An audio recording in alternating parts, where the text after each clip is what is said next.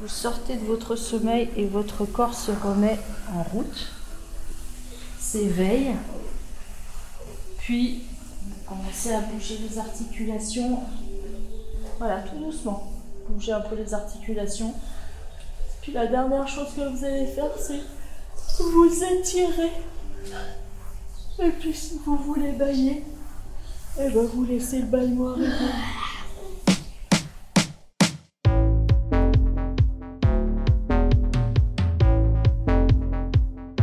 arriver. Fourniture scolaire. Un podcast de la HEP Vaud. Héloïse Durler. Laurent Beauvais.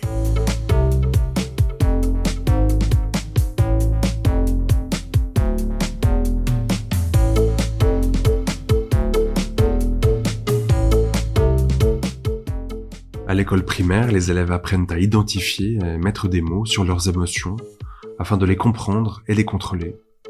Les élèves apprennent aussi que toutes les émotions ne se valent pas.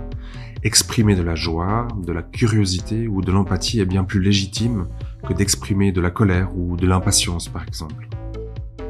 Il existe donc bien des attentes scolaires en matière d'expression émotionnelle. Certains élèves les perçoivent et d'autres non. N'y aurait-il pas là le risque de voir se constituer des inégalités émotionnelles Ce troisième épisode de fourniture scolaire prolonge une réflexion sur les émotions entamée dans l'épisode précédent. Quelles sont les bonnes manières de faire émotion à l'école? Comment se manifestent les inégalités entre élèves? Concernant les émotions des enfants, il y a déjà des Amélia certaines manières de euh, de s'exprimer qui sont euh, attendues. sociologue. Donc il y, a, il y a tout un tas d'attentes comme ça pour être en fait euh, scolairement euh, légitime. Et ça va être plus ou moins facile pour euh, les enfants, notamment en fonction de leur niveau aussi scolaire, euh, de reconnaître en fait euh, ces attentes scolaires autour de l'expression euh, de soi ou de l'expression des émotions. Qui veut expliquer ce qu'on fait tous les matins avec nos pincettes?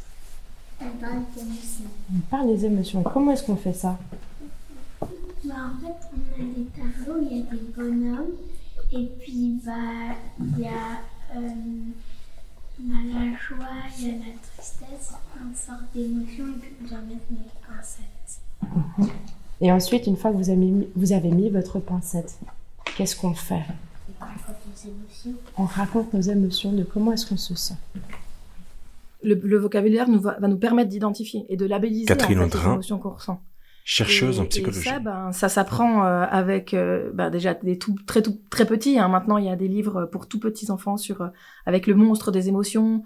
Euh, et il parle justement des, des mélanges de d'émotions qui peuvent arriver parce qu'on a des fois tendance à, à penser qu'on est soit triste, soit joyeux, puis que c'est peut-être un petit peu trop extrême, c'est des silos qui communiquent pas. Et finalement, ce qui est bien dans ce livre-là, c'est que on a un monstre de toutes les couleurs. Euh, et puis le- la petite fille qui est dans ce livre-là, elle aide le monstre à identifier les émotions qu'il ressent et elle lui explique. Euh, alors c'est assez bien fait parce que c'est aussi ok pour les enfants qui sont petits, qui savent justement pas encore tout le vocabulaire, mais on va avoir euh, le monstre il est jaune quand il est joyeux, etc. Puis en fait c'est une porte d'entrée dans la labellisation. Et euh, il arrive, enfin il m'est arrivé de voir des enfants qui disent ah aujourd'hui je suis toute jaune, mais c'est plutôt positif, ça veut dire qu'elles sont joyeuses quoi. Voici le monstre des couleurs. Aujourd'hui, il s'est levé du mauvais pied. Il se sent bizarre, perdu, désorienté. Dans sa tête et dans son cœur, tout s'embrouille et se bouscule. Mais qu'est-ce que tu fabriques? lui dit son amie la petite fille. Te voici tout barbouillé. Tu t'es encore emmêlé les pinceaux? Regarde-moi cette pagaille. Tes émotions sont sans dessus dessous. Ton cœur est un vrai fourre-tout. Comment veux-tu t'y retrouver? Je vais te donner un conseil. Tes émotions, commence par les séparer, puis range-les chacune dans un flacon étiqueté. Ainsi, tu y verras plus clair. le message que veut faire passer ce livre, c'est que euh, tu peux être, euh, tu peux avoir un mélange d'émotions, mais c'est important d'arriver à, à quand même essayer de labelliser au moins la, celle qui teinte l'ensemble de de ton état actuel. Typiquement, par exemple, moi, j'ai- un peu de joie, mais j'ai un peu aussi d'anxiété en ce moment. Et donc, euh, si j'étais le monstre, je serais un peu jaune et jaune et verte, je crois. Qu'est-ce que fait Calme avec les deux camarades? Ben, ben il se fâche. Ben, il se fâche. Ouais, mais d'abord, ah, ouais, ils se fâchent. Mais pourquoi? Ils font quoi? Quelle, activité jouent- ils font? Parce Un jeu de société. Un jeu de société. Un jeu de société. D'accord. Qu'est-ce que tu aimerais dire par rapport à ça? Tu travailles plus, c'est pas grave. Peut-être qu'il a gagné et puis ça l'a énervé. Donc il a décidé de tout casser le jeu. Tu dis que Calme, il s'é- s'énerve parce que l'autre a gagné, c'est ça? Mais peut-être qu'il a triché l'autre quand il a gagné. Celui qui a gagné, il a triché. Est-ce qu'on peut vraiment le savoir? Non, on n'est pas dans, on n'est pas dans cette situation. Non, c'est vrai. hein. On n'est pas dans cette situation. Moi, On je ne sait peux pas vraiment dedans. ce qui s'est passé. Je peux aller dedans. Dans l'image, tu vas aller Dans le jeu vidéo, j'appuie sur A. Ah. Après, je saute dans le tableau. Euh, Dans les activités qui font appel à l'expression des sentiments, certaines filles vont pouvoir être plus à l'aise que certains garçons, tout simplement parce que euh, ce sont des normes qui sont euh, plus euh, davantage transmises aux filles, le fait de euh, d'identifier, euh, voire de verbaliser euh, euh, leurs émotions, en tout cas d'être à l'aise avec les émotions. Donc effectivement, je pense que les filles peuvent être plus à l'aise dans les moments où elles doivent parler des émotions ou, se montrer sensibles. En revanche, il y a quelque chose qui peut les bloquer, c'est le fait de devoir le faire devant tout le monde. Parce que ça, on sait aussi que les, les filles, on stresse davantage par rapport au regard euh, extérieur et aux attentes scolaires. Et euh, alors là, c'était pas tout à fait par rapport aux émotions, mais le simple fait de devoir prendre la parole, en fait, moi, j'ai eu beaucoup de filles dans les entretiens qui m'ont dit que c'était compliqué pour elles.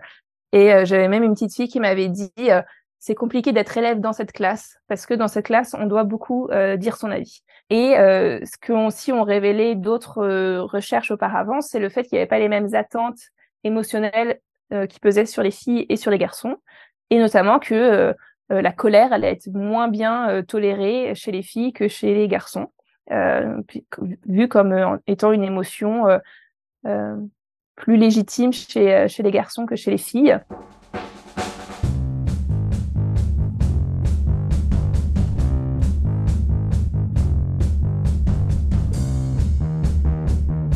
Bernard, Oui, Judith? J'aimerais entendre le jingle du podcast en version brass band. Avez-vous cela? Absolument, la voici.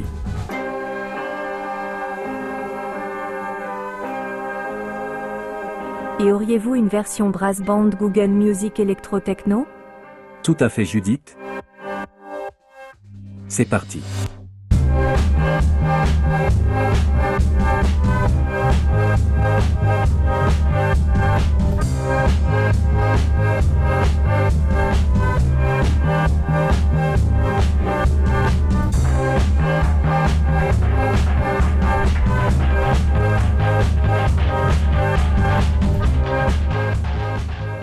Il y a aussi quelque chose qui différencie les enfants, c'est le fait de prendre en compte les émotions des autres et de savoir agir sur les émotions des autres et de manière notamment euh, positive euh, en euh, notamment prenant soin des émotions des autres. Il y a des gestes notamment de care entre enfants que l'on peut observer et qui sont pas présents chez tous les enfants, euh, mais certains euh, vont se montrer euh, voilà euh, être très touché quand un enfant pleure, essayer de l'aider, euh, essayer de lui rapporter un, doudou ou un objet pour euh, le réconforter. Et euh, ça, c'est pareil, c'est des choses que on n'observe pas tous chez, tous les enfants. Et on peut supposer que ça va leur donner aussi voilà, des, avantages, hein, le fait de savoir écouter les autres et prendre en compte leurs émotions. Et il y a aussi le fait de savoir susciter chez, chez eux des émotions positives, notamment en utilisant l'humour.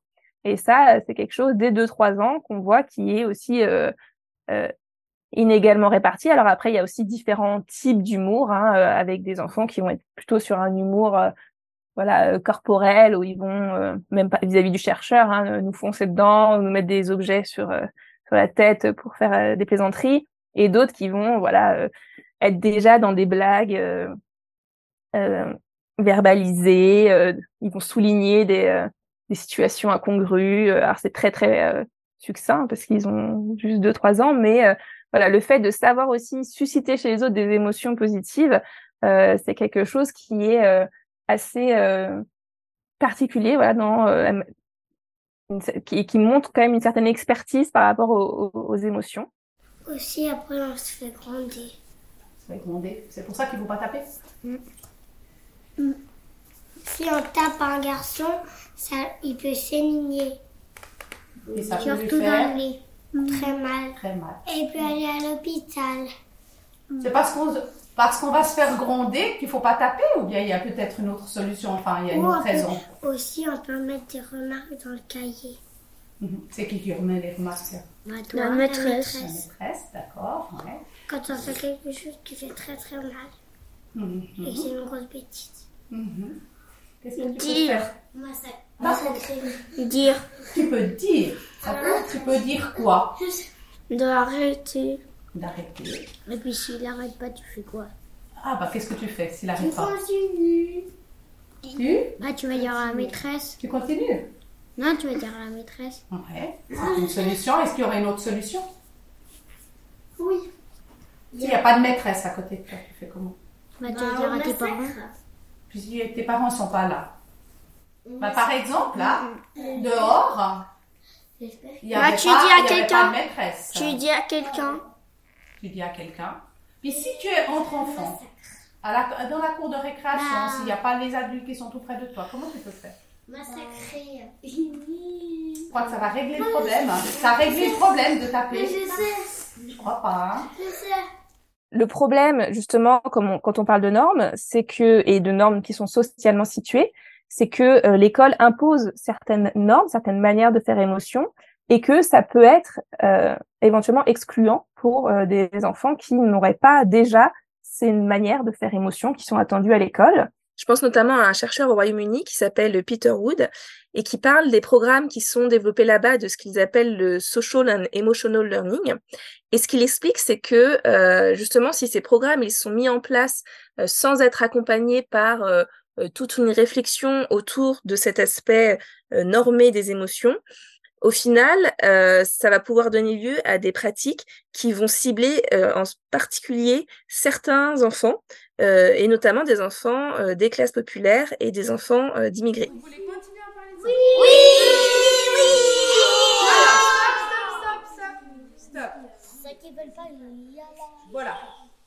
Notamment sur le fait voilà, d'être extraverti, hein, de montrer, de, de regarder dans les yeux, de parler fort, voilà, de, s'extravertir, euh, que ça allait euh, cibler des enfants qui allaient être euh, dans leur communauté euh, encouragés à plus d'introversion, et le fait aussi de savoir maîtriser sa colère, que ça, ciblait directement euh, des enfants dans, de certains quartiers qui étaient euh, vus comme ne maîtrisant pas leur colère. Donc en fait, quelque part, ce sont les normes de l'école, donc on peut euh, chercher à les transmettre aux enfants. Mais ce que préconisait cet auteur, c'est de ne pas hiérarchiser en fait ces manières de faire émotion, c'est-à-dire de d'expliquer éventuellement aux enfants ce qui est attendu à l'école, mais sans en faire euh, une norme universellement meilleure que celle qui serait euh, en vigueur chez eux, par exemple, pour ne pas voilà rajouter en plus euh, de, la, violence symbolique à, tout ça. En fait, en fonction euh, de euh, notamment notre euh, éducation, euh, on va avoir un rapport aux émotions qui va être euh, différent. Euh, notamment, on va pas accorder la même valeur euh, au partage émotionnel. Euh, dans certains milieux, euh, le fait de parler de ses émotions, c'est pas forcément quelque chose qui est très valorisé. Euh, ça peut être euh, notamment perçu comme quelque chose de superficiel, euh, un peu du blabla en fait, alors que ce sont les actes qui comptent le plus. Ailleurs, ça va pouvoir être perçu comme quelque chose d'impudique. Donc, il faut plutôt garder vraiment pour soi. Et aussi, il y a dans certains milieux, notamment dans certaines fractions des classes populaires, où parler de ses émotions, c'est vu comme un peu dangereux parce que ça nous fait apparaître comme vulnérables. Et donc, euh, il faut pas prêter le flanc euh, aux, éventuelles attaques, euh, voilà, en ayant l'air euh, un peu faible entre guillemets. Donc, il y a aussi le fait que ce soit ça renvoie à des normes féminines chez certains. Donc, il y a aussi un rejet parfois de l'expression des émotions par volonté d'affirmer une identité masculine. Voilà, donc on va pas accorder la même valeur au partage des émotions. On va pas non plus penser qu'on a le même pouvoir sur ces émotions. On va par exemple, là ce que je disais par rapport au, aux écoles, hein, on apprend aux enfants qu'ils ont un pouvoir sur leurs émotions, qu'ils peuvent euh, les gérer, qu'ils ont des techniques à disposition, euh, qui vont pouvoir euh, les réguler.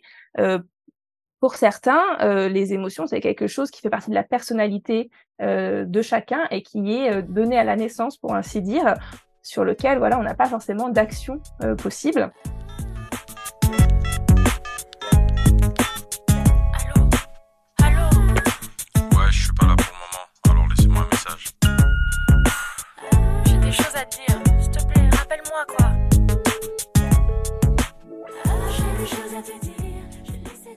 Ce qui va aussi changer dans notre manière de percevoir les émotions, c'est euh, la forme avec laquelle on va les exprimer. Euh, là, la grande dichotomie qui existe, c'est entre la verbalisation et l'expression corporelle en fait des émotions. Euh, alors c'est euh, voilà, ça schématise un petit peu, mais dans les classes moyennes supérieures, il y aurait une plus grande habitude à verbaliser les émotions, à mettre des mots sur les ressentis pour tenter de faire comprendre à l'interlocuteur notre perception sur le monde, en fait, ce que les situations nous ont fait ressentir, alors que dans des classes euh, populaires, il y aurait euh, plutôt une tendance à montrer corporellement euh, les émotions qui ont été ressenties, en théâtralisant un petit peu aussi les récits, euh, pour faire plutôt vivre là à l'interlocuteur en fait euh, ce qu'on a ressenti euh, par procuration, en lui montrant vraiment ce qu'on a ressenti pour le mettre dans l'action et partager. C'est en fait un autre mode de partage tout simplement de, de ces émotions. Donc ça aussi la forme, ça va changer selon les milieux. Et puis pour finir, aussi il y a des des certains sentiments qui vont être plus ou moins valorisés selon les milieux. et qu'on va être plus enclin à ressentir selon les milieux. Donc, j'ai déjà parlé, mais de la colère notamment, euh, le fait de démontrer euh, sa colère, notamment pour ne pas avoir l'air faible. Dans certains milieux euh, populaires, ça peut être valorisé. C'est ce qui avait été montré notamment par des chercheurs aux États-Unis, hein, le fait de montrer qu'on ne se laisse pas faire, de montrer qu'on défend son honneur, ça va être valorisé. Euh, mais il y a, bon, y a plein d'émotions. La, crainte de déranger, par exemple, aussi. Euh, si on pense à Annette Larot, euh, ça va être du fait d'une habitude, voilà, à ne pas être spécialement écouté dans son entourage. Eh bien, on va avoir plus facilement peur de déranger. C'est un sentiment qui va plus facilement naître chez nous. et il y a eu, voilà, il y a eu des études comme ça qui ont montré ça pour différents types d'émotions, l'impatience, la curiosité, etc., qui peuvent être aussi euh, socialement situées. C'est-à-dire qu'on va avoir des tendances, ça ne veut pas dire qu'on va toujours les ressentir, bien sûr, en toutes circonstances, mais il va y avoir des tendances à plus facilement euh, ressentir telle ou telle euh, émotion.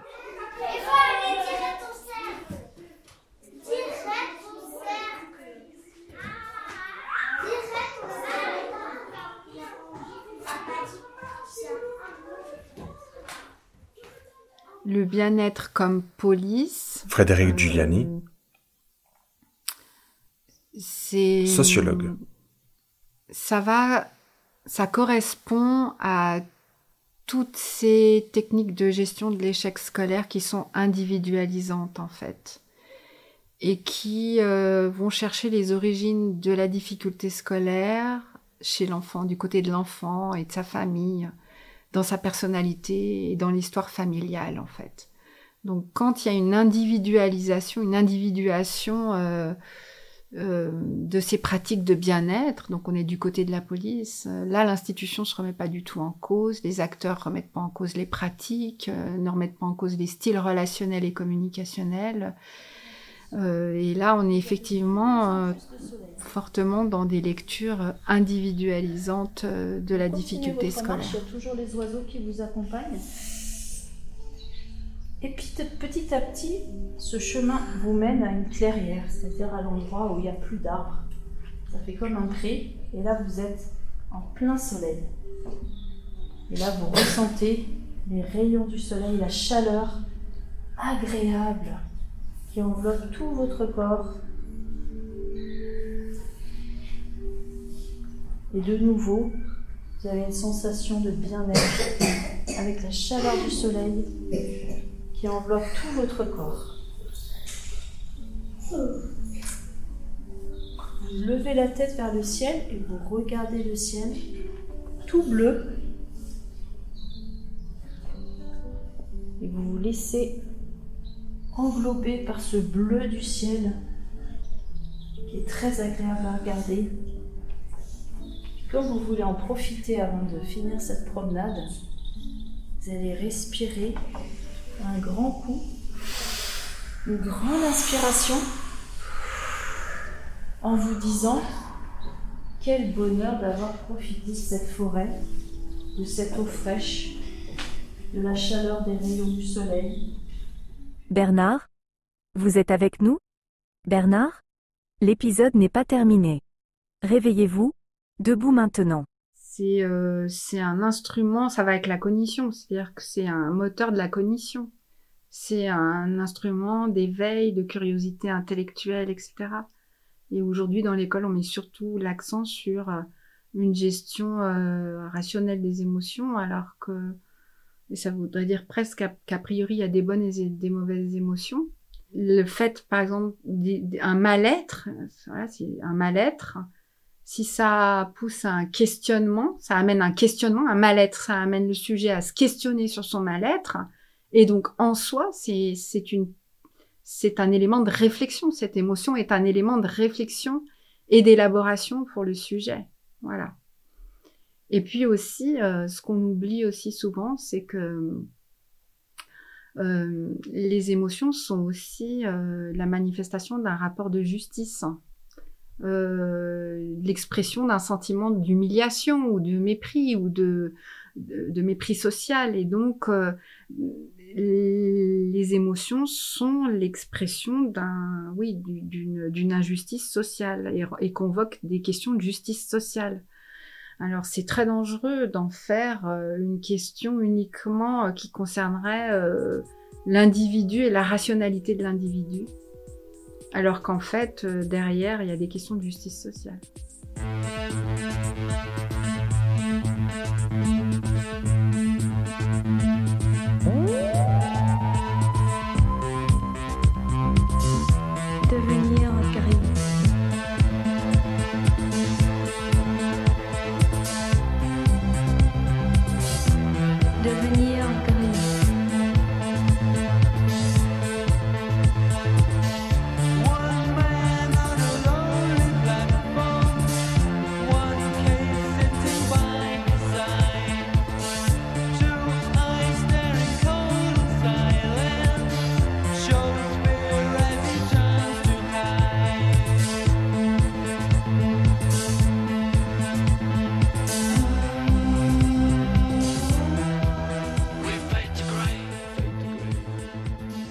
Pense qu'il faut éviter que ces activités d'expression euh, personnelle ou d'expression des émotions, elles soient euh, euh, évaluées, tout simplement. Je pense que ça peut être quelque chose qui est encouragé par les enseignants, mais le fait de les évaluer, sachant que voilà, ce sont des aussi des manières de s'exprimer, etc., qui sont socialement situées, ça peut être éventuellement excluant pour certains certains enfants.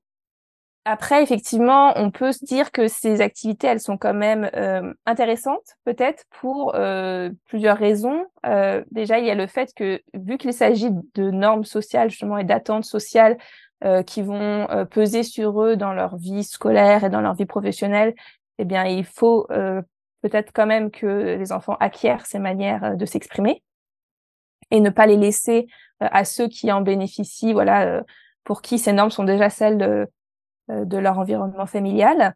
Euh, donc essayer de combler euh, ce, cet écart. il y a aussi certains, certains chercheurs, notamment sur les questions politiques, qui pensent que le fait d'habituer les enfants à donner leur avis, aussi à donner leur ressenti, participe en fait au fait démocratique. Ça habitue les enfants à à donner leur avis, à s'interroger sur ce que quelque chose leur fait ressentir, et qu'en fait, ça peut être aussi euh, euh, intéressant d'un point de vue euh, politique, en fait, pour la préparation des futurs citoyens, de leur apprendre à mettre des mots sur leurs ressentis et à les exprimer.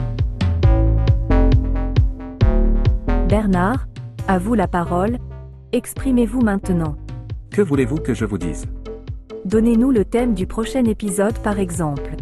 C'est avec joie que je... Vous êtes joyeux donc vous êtes jaune. C'est ça? Oui Judith, je suis tout jaune tout jaune. C'est avec joie que je vous annonce que le prochain épisode portera sur les couches culottes à l'école.